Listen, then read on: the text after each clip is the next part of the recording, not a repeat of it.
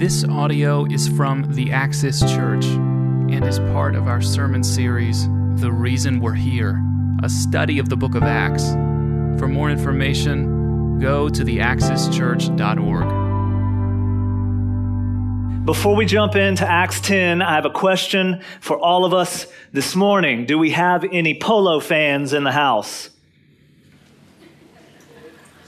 Not Ralph Lauren polo. I'm talking about the sport, horses and dudes riding the horses and swinging mallets and hitting whatever they call the thing that they're hitting. Any pol- now that I've clarified, any polo fans in still nobody after after the clarification. Well, did you guys know that professional polo exists in the United States? Anybody? Like people get paid to play polo and people pay to come watch the people getting paid to play polo. Professional polo. I didn't know this existed until this week. I was perusing youtube as i often do and i stumbled across a video of uh, i guess just the scene that's just following a polo match that had ta- taken place. I had no idea what was going on the match had ended. One of the players was coming out onto the field. He wasn't riding the horse anymore. I'm not sure why, but he, so he's by himself. He's dirty from the match. And uh, there is a huge crowd of people that are being held back by a stanchion. And this guy is spraying everybody with bottles of champagne. And the people are going nuts, like teenage girls at a Bieber concert. NSYNC? menudo, any, whatever your flavor is, people were excited. I don't understand polo. I had no idea what had happened in the match. If that's what you call it, I, that's my guess. I can't name a single polo player. I had no idea who this guy was or why he was spraying people with champagne or why people were so excited about being sprayed by him with champagne. My point is, due to my lack of understanding, contextual understanding, if you will, the gravity, the emotion of the experience was lost completely on me, and it just seemed rather strange. I had almost no context for what was taking place. So I was witnessing it happening, but I wasn't experiencing it. I wasn't feeling the emotion of what was taking place. My point is context is vital for us as Christians in our efforts to interpret and apply God's word to our lives. So what I want to do uh, before we jump in is try to quickly lay some contextual groundwork so that we don't just witness this history unfold unfolding in Acts 10, but we actually feel and experience it. When we read Acts 10, a few thousand years, a few thousand miles removed from what's taking place historically, it's almost impossible for us non Jews, those of us in the room who are not Jewish, to comprehend the cosmic significance of what's taking place.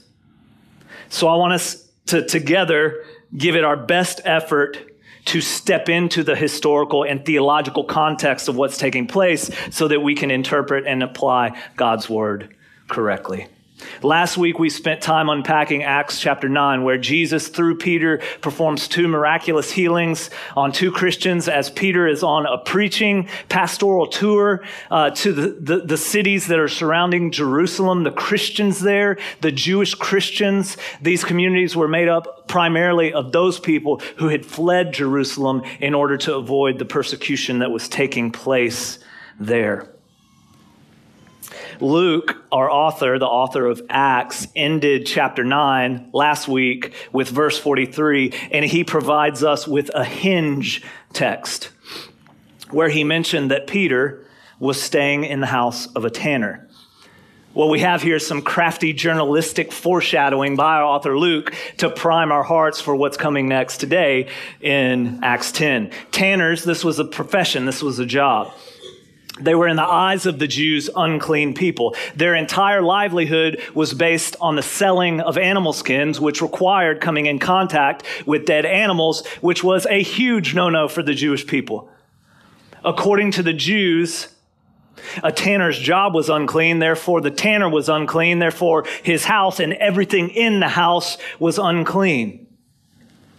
Pre Jesus saving Peter, the Jew Peter would not in a million years have been caught dead spending time in a tanner's home. And we're not given any real insight into why Peter ended up in this tanner's house. But I think what's happening perhaps is God is priming Peter's heart for the bomb that he was about to drop in the middle of Peter's entire theology and worldview about who God was and his plan of redemption in Acts 10. Acts 10 is one of the most important chapters in the entire New Testament because it displays a crucial moment as God's redemptive plan in history unfolds, specifically related to the fact that we non Jews have been offered hope through the Messiah, Jesus. In Colossians chapter 1, Paul describes what we're about to see in Acts 10 as the mystery, hidden for ages and for generations, but that now has been revealed to his saints. Jumping into Acts 10, turn there if you'd like to in your Bible or on your device. The first two verses in Acts, Luke is introducing us to a man named Cornelius. Cornelius was a high ranking military captain in the Roman army. Luke describes him as a man who feared God. Several years ago, I was a little more active uh, in the social media world than I am today, and I posted a Bible verse on Facebook Proverbs 9, verse 10. The fear of the Lord is the beginning of wisdom. And it wasn't until then that I realized that this concept of a God who would ask people to fear him is highly offensive to many non Christians. So there was a, a comment and a dialogue that happened per that post where a non Christian acquaintance uh, was ver- verbally very offended that I would believe that God wanted anyone to fear him. Fundamentally, when we come across this concept of fearing God in the New Testament, the word is phobeo. Phobeo, root word for phobia. And the definition is important, words are important, is to be seized, so captured, consumed, overwhelmed with reverence for an awesome or terrifying thing. What a great way to describe God, an awesome and terrifying one. Most of us have experienced a similar type of emotion. Um, when we have experienced something majestic in nature, in God's creation, something that completely captures all of your attention and your emotion. And it simultaneously takes your breath away, perhaps gives you goosebumps, because it is so beautiful and so vast, but at the same time, it demands reverence and respect because it is so hard to comprehend what you're looking at fear because it is so uncontrollable and beyond you. May even evoke senses of terror simultaneously with awe and enjoyment. Some would say the Grand Canyon or Niagara Falls or the redwoods of the Sequoia National Park in California or the black sand beaches of Hawaii. For me, it's the solar system, it's the night sky if you can go there for a moment, if you have a memory that's coming up as I describe this, whatever that experience was like for you, whatever evoked those emotions of awestruck, but fear, there's a reason that it's called God's creation, right? Because He created it. And Jesus, according to the scriptures, is holding that very thing, whatever it is in your mind that blew you away. Jesus is holding that very thing together with the word of his power right now. And in addition, creation bows to his will. Creation obeys his voice. Who is this then that even the winds and the sea obey him? This is Jesus, our Savior. We are to revere him because he is an awesome and terrifying one, depending on how you approach him. The fear of the Lord is the beginning of wisdom. So Cornelius was off to a good start, as we'll see. Cornelius feared God, and the way Luke describes him indicates that he was a part of this unique ethnic religious demographic because he was a Gentile, so he was a pagan, he was a non Jew who had embraced the beliefs of the Jewish people and did not worship the lowercase g gods or goddesses of the Roman Empire. So Cornelius was doing his best to worship Yahweh, the God of Israel. Look at verse 3 and 4. About the ninth hour of the day, this is an hour of prayer. Cornelius saw clearly, clearly is important. There was no mistake about what he was seeing or experiencing. In a vision, an angel of God come in and say to him, Cornelius. And he stared at the angel with terror and said, What is it, Lord? And he said to him, Your prayers and your alms have ascended as a memorial before God. So God sends a messenger angel to Cornelius to say that his prayers and his alms, which is a word for generous gifts, have been heard and were somehow pleasing to God. Now, this is interesting because there's a group of people called the Pharisees, and they were the, the leaders of the Jewish religion. And according to the Jews, they were the most accomplished and applauded and acclaimed prayers and almsgivers in the history of the Jewish people. Prayers and almsgiving were two things commanded by God for the Jewish people to follow. But we see Jesus on multiple occasions in his ministry publicly rebuking the Pharisees for their prayers and their almsgiving. And this wasn't because they were performing these religious activities the wrong way. His rebuking of their performance was entirely based on their hearts that were motivating their religious activity. He said that they had hearts that hungered to be revered. They wanted to be revered. They wanted to be applauded. They wanted to be approved and admired for their religious performance. But the words of the angel to Cornelius indicate that the heart of Cornelius that was motivating his prayers and almsgiving was not like the heart of the Pharisees.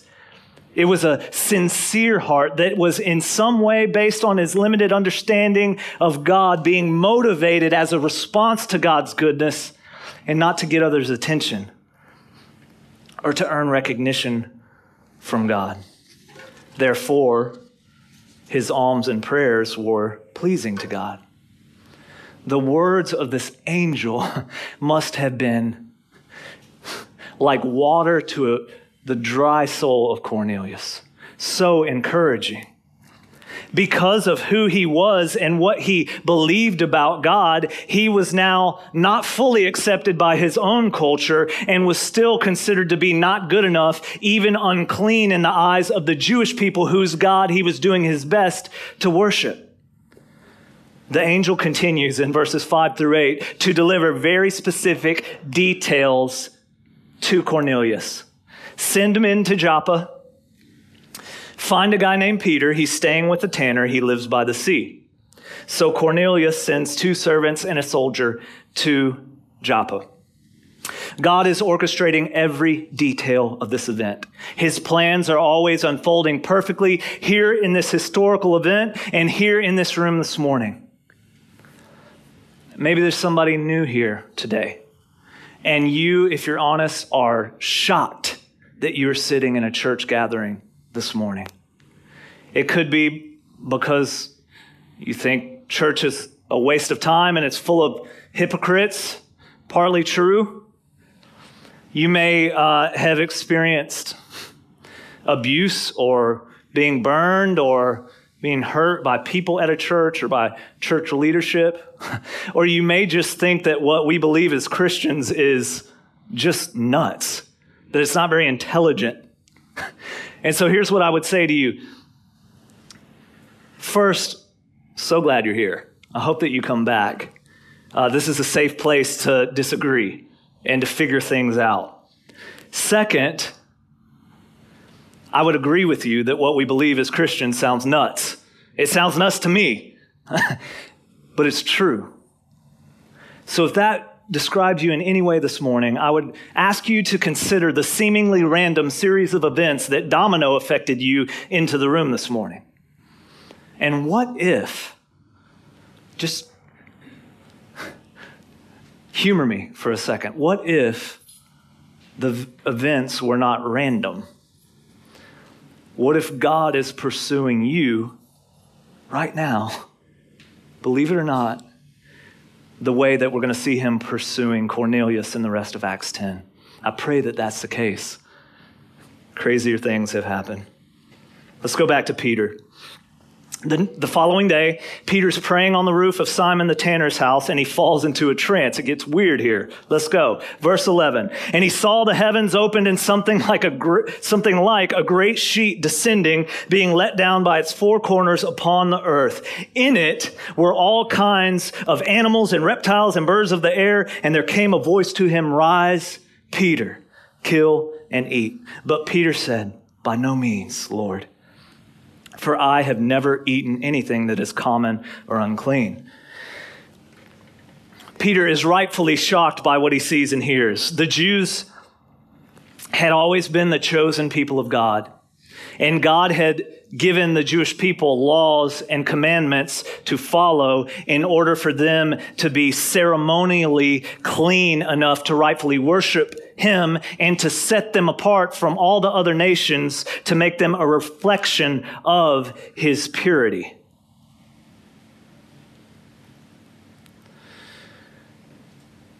God gave the Jewish people a long list of dietary laws in Leviticus 11 things to eat and things to stay away from. Here, Peter sees something that looks like a great sheet being held by its four corners, so it's weighted down in the middle, and it is essentially filled with every animal that's on the list of the animals not to eat or to even touch in Leviticus 11. Peter had been a Jew from birth and had never broken the Jewish dietary laws. This would have been an area of great uh, pride for him. Keeping these laws had been vital to the Old Testament Jew. If you've ever encountered the story of Shadrach, Meshach, and Abednego in Daniel 3, or Daniel being thrown into the lion's den in Daniel 6, both of these t- things took place because these men refused to worship a king and they refused to eat the king's food that were against the dietary laws that God had provided. So they were willing to give their lives in order to obey God. In Peter's vision, God speaks from the heavens and seemingly out of nowhere abolishes centuries of dietary laws and legal requirements. And this may not seem like a big deal to us, but to a Jew in that day, it would have been impossible to comprehend. What's God up to? Let's see. Verse 15 God responds to Peter's rebuttal. And the voice came to him again a second time. What God has made clean, that's a very important word in the context of what's happening. What God has made clean, do not call common or unclean. This happened three times. This was in order for, for Peter to not miss that this was the authoritative verse of the Lord and, and that what he was saying was very important. And the thing, whatever it was, filled with dirty animals, was taken up at once to heaven. Massive understatement, probably here. Verse 17 Peter was inwardly perplexed as to what the vision that he had seen might mean. Perplexed indeed. Let's consider before we move forward these words from Jesus found in Mark 7, verses 18 through 20. And remember that Peter is present as Jesus is speaking here. That Peter heard these words as well. Uh, there's a debate about foods about cleanliness. And Jesus says, Then are you also without understanding? Do you not see that whatever goes into a person from outside cannot defile him, cannot make him unclean? Since it enters not his heart, but his stomach and is expelled. This is the parentheses. This is in the scriptures. This is Mark giving us commentary explaining what the heck Jesus is talking about. Thus he declared all foods unclean. That's what Jesus is doing. And Jesus said what comes out of a person, what comes out of a person's heart is what defiles him, is what makes him unclean. Jesus came and inaugurated a new kingdom a new covenant where acceptableness before God was based on the condition of the human heart changed by grace and faith in Jesus, not the ceremonial cleanliness of the outward physical appearance that's achieved through religious performance. So let's look at verse 18. Uh, Peter's perplexed, to say the least. He still has no idea what's happening, and he's on the roof trying to figure out what in the world is going on with what he's seeing and what he's just heard and experienced. At the end of verse 19, the Spirit says this this is the voice of God. Behold, Three men are looking for you. Rise and go down and accompany them without hesitation, for I have sent them. And Peter went down to the men and said, I am the one you're looking for. What is the reason for your coming? And they said, Cornelius, a centurion, an upright and God fearing man who is well spoken of by the whole Jewish nation, was directed by a holy angel to send for you to come to his house and to hear what you have to say verse 23, all the way to 29 here.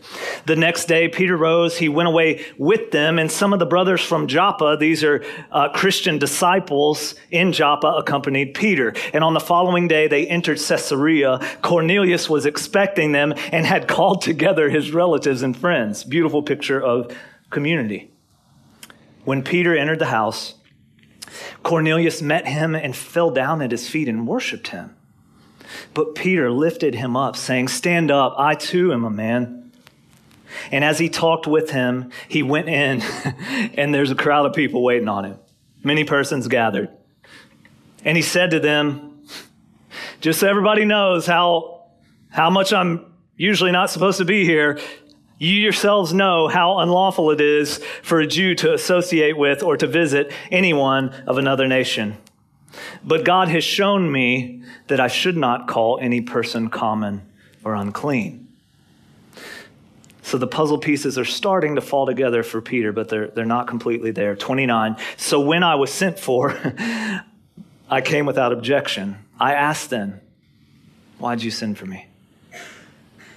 Peter's audience is well enough informed about the laws and cultural restraints of Judaism to recognize the strangeness, the cultural faux pas happening in this occasion. Peter is still confused about why he's there.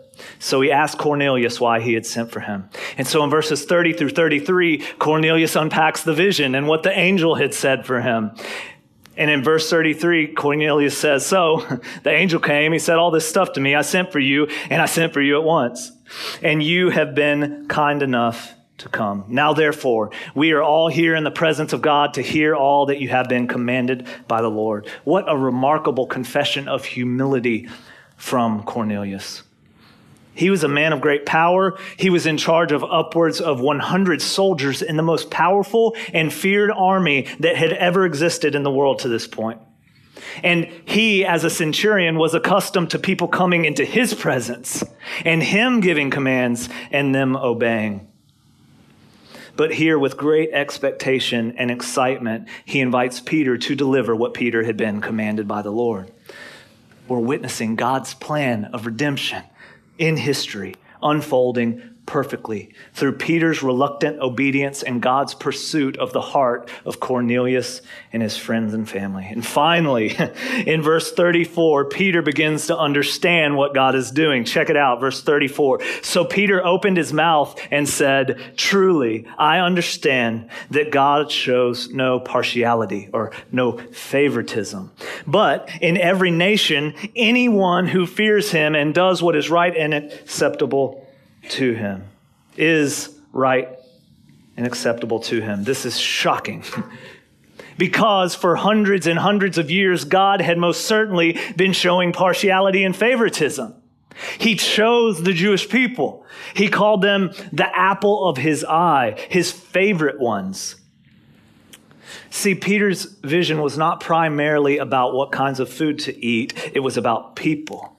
And what God was communicating through Peter's vision was that all people formerly labeled as unclean were now being pursued by God and invited to become his people. This is crazy.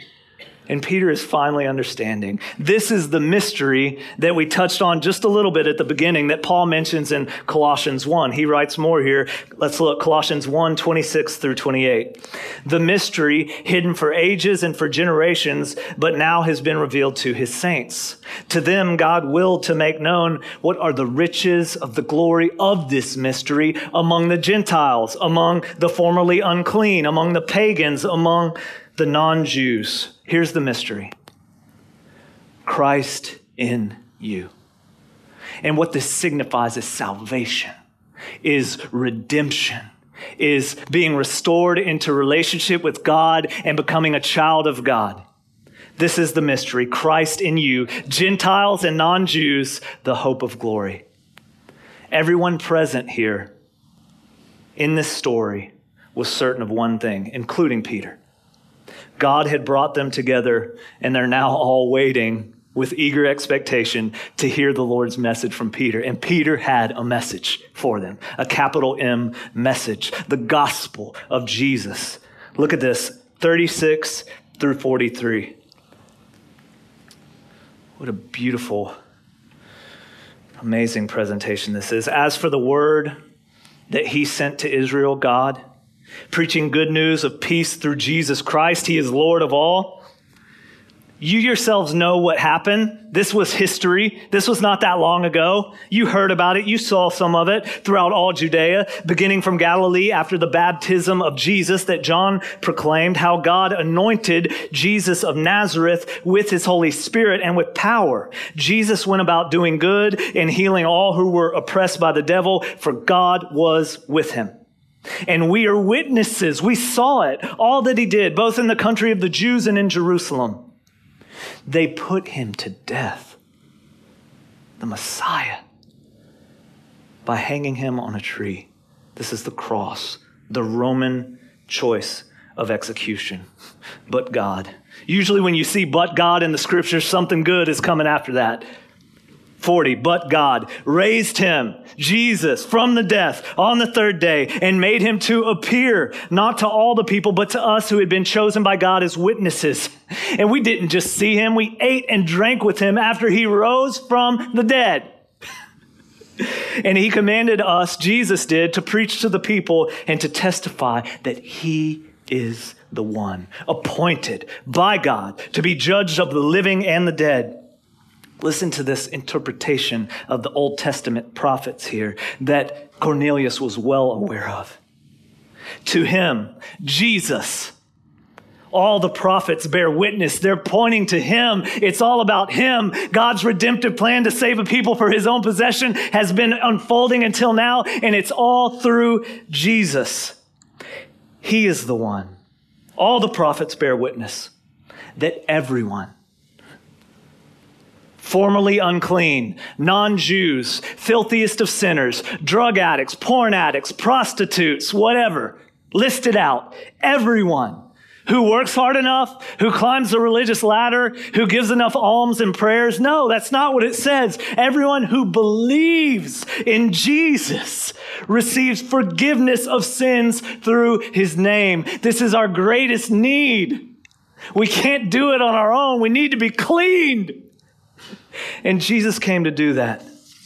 Peter is saying, Cornelius, the God who you have been watching from afar, doing your best to worship, has done all of this for you, and his promises have been fulfilled in Jesus. And everyone everywhere who believes in this message, including you and your family, will receive eternal forgiveness and will become children of God. Doesn't this sound wonderful? It's the gospel. This promise is for you as well today if you have not believed it yet. The gospel is the formerly unclean because of sin being made eternally clean through faith in Jesus. What's taking place here had been prophesied for hundreds and hundreds of years. It's what Paul the apostle mentions in Romans 9 25 through 26. If you're a Christian, this is describing you and how beautiful it is. Uh, Paul is quoting Hosea chapter 1 and 2. As indeed he says in Hosea, those who were not my people, Non Jews, I will call my people. And her who was not beloved, he uses the, the word her here because God's love for us is a romantic love, even if that makes you uncomfortable. It's true. Her who was not beloved, I will call beloved. And in the very place where it was said to them, You are not my people, there, those people, yes, those people they will be called sons of the living God, the best news human ears could ever hear. Here, Peter is preaching the fullness of the gospel of Jesus Christ, which was absolutely necessary for the salvation of Cornelius.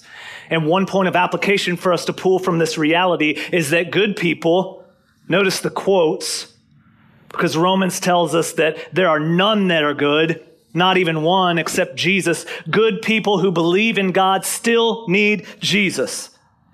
Cornelius was a spiritual and God fearing person long before he came to know Christ. This was not enough to earn his salvation. Sadly, this year, one of the greatest athletes the world has ever known passed away, Muhammad Ali. I was a big fan. My dad was a boxer in the Navy. We used to watch, watch boxing together, and I have memorable moments where my dad would just tell me about seeing interviews of Muhammad Ali or watching his fights. Uh, he was remembered by many for his braggadocious persona, his incredible athletic ability, his devout Muslim faith, and also his humanitarian work and generosity. In t- 1977, Muhammad Ali recorded a TV interview in England that has become one of his most well known interviews where he provides an inspiring speech at the end of his career based on his views of the meaning of life. And I've seen the video a few times. I saw it this last week. And um, his words are heartbreaking in light of what I know to be true about Jesus and the gospel. He's talking about what he's going to do with the rest of his life after he's done with boxing. And he said this. I'm going to dedicate my life to helping charities. That's great. That's good. To helping people. Yes. Uniting people. Amen. Listen to the motivation. So when I die, if there's a heaven, I want to see it. He believed in God. He even believed in a heaven and a hell. But just like the God fearing Cornelius, belief in God and dedication to charity and helping people is not enough to get you into heaven. Our greatest problems of sin and separation from God must be dealt with by Jesus or we have no hope. There are no prayers loud enough, no alms generous enough, no ladders of charity work or religious performance high enough for us to span the uncrossable chasm between us and peace and relationship with our Creator God caused by our sin. Jesus bridged the gap for us. He is the bridge. he is the way. He is the path to restored relationship with God, to being clean because your sins are forgiven and eternal life as a result in heaven with God, where we were all created to be and where we're all longing to be right now. We know something just isn't right. It's sin. Jesus is the answer, and we're longing to be with him in heaven. In the beautiful gospel presentation Peter gives us, there is there's so many fundamental elements of the doctrine of the gospel that I wish we had more time to unpack. But I want us to t- take a look at verse 38, where he emphasizes the anointing and empowering of Jesus by God. And this is a significant thing because this anointing and empowering of Jesus, one of the times made manifest at the baptism of Jesus, were ways in which God was visibly and tangibly confirming the identity of Jesus. And the work of Jesus is irrelevant if you get the identity of Jesus wrong. In verse 26, remember Cornelius bows before Peter to worship him, and Peter refuses to take any worship from God who deserves it. And we see this happen in the scriptures with Paul and even with angels, where people fall and try to worship them and where they do all they can to make them stand back up and, and point them to the one who deserves to be worshiped. But this happened to Jesus a lot as well. But let's consider how he responded when people encountered him and wept, or fell at his feet, or anointed him, or cried out things like, God, save us, or behold the Lamb of God that takes away the sins of the world. He didn't say, no, no, no, no. He received their worship because of who he is. Jesus was not just a really good moral man or an excellent teacher or a prophet among prophets. Jesus was, is, and forever will be the sent one, the long awaited Messiah, the Son of God, God in human flesh, Emmanuel, sent to dwell among us and rescue us and make us clean. Consider two chunks of scripture about the identity of Jesus. And if you've heard this a hundred times like I have, I pray that the Spirit would snap our hearts to life and help us feel the epicness of who Jesus is. Colossians 1. This is a paraphrase of, of the chapter. Jesus is the image of the invisible God. You see Jesus, you're seeing God. You experience Jesus, you're experiencing God. You walk with Jesus, you're walking with God. For by Jesus all things were created in heaven and on earth through him and for him. And Jesus is before all things, meaning eternal, omniscient, and in him all things hold together. For in Jesus all the fullness, all of it, every ounce of the character of God and God himself was pleased to dwell in and through Jesus, making peace which is what we need. Without being clean, there is no peace. There's wrath. Making peace by the blood of his cross, that tree. Hebrews 1 2 through 3. God has spoken to us by his Son, Jesus, through whom also he created the world.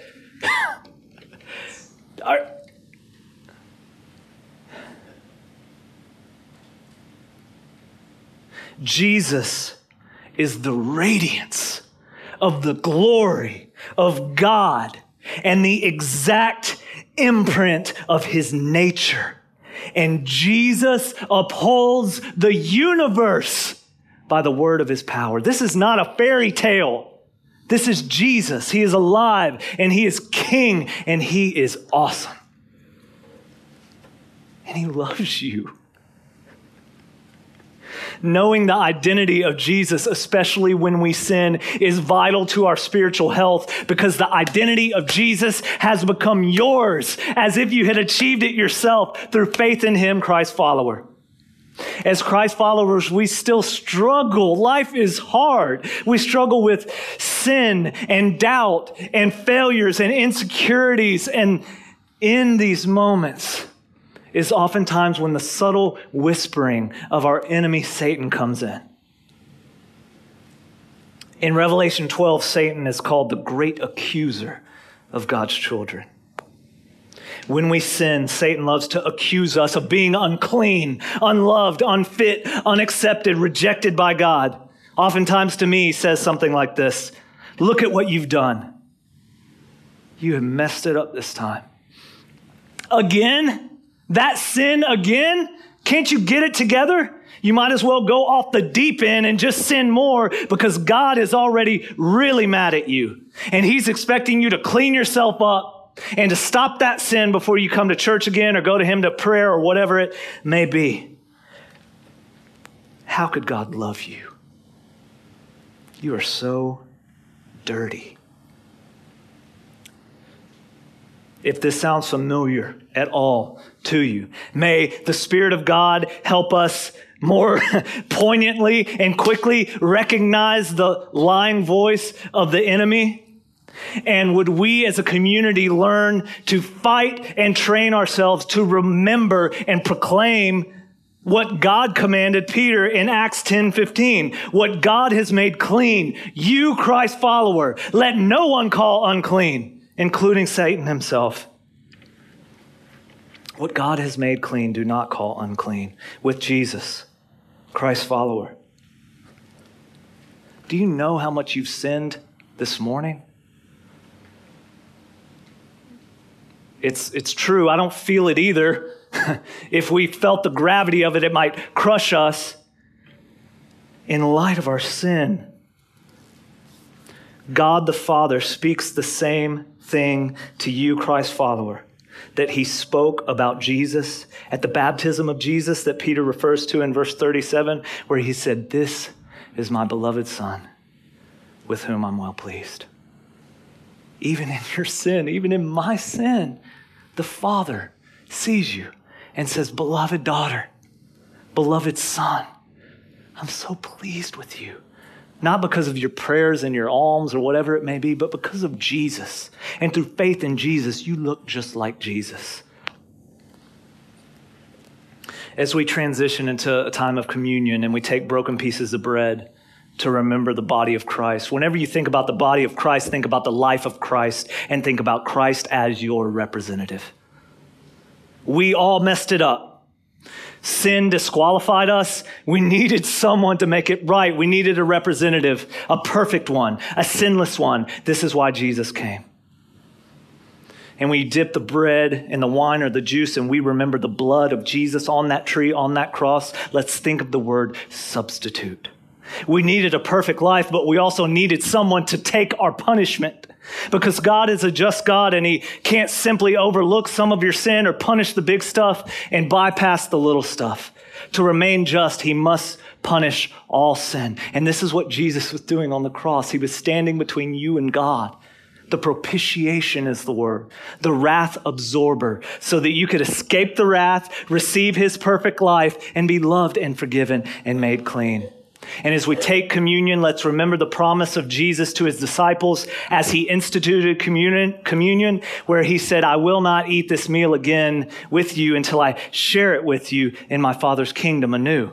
Pointing to the fact that he was alive, that he was preparing a place for us in heaven. And so when we take this meal, remember that you're clean. And would God shut the lying mouth of the enemy? And would we believe that we are forgiven? And would we be able to say, Jesus, we can't wait to see you. Amen? Amen. Uh, we'll have stations uh, on either side of the stage and in the back, servers in the front, just elements in the back. So please take your time, pray, and let me pray that God will do work in our hearts and um, we'll celebrate communion together. Let's pray.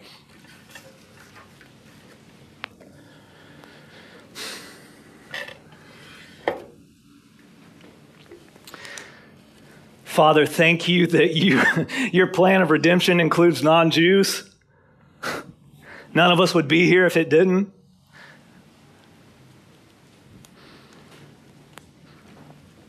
It's hard to believe that when we sin, you see us as clean.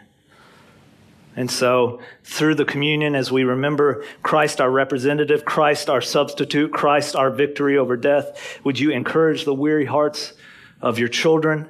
Would you help us believe that we're clean?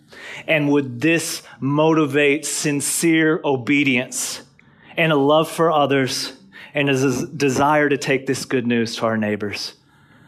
Be with us for our spiritual health, for our joy, for your glory, for the fame of Jesus in our hearts and in this city. In Christ's name, amen. Amen.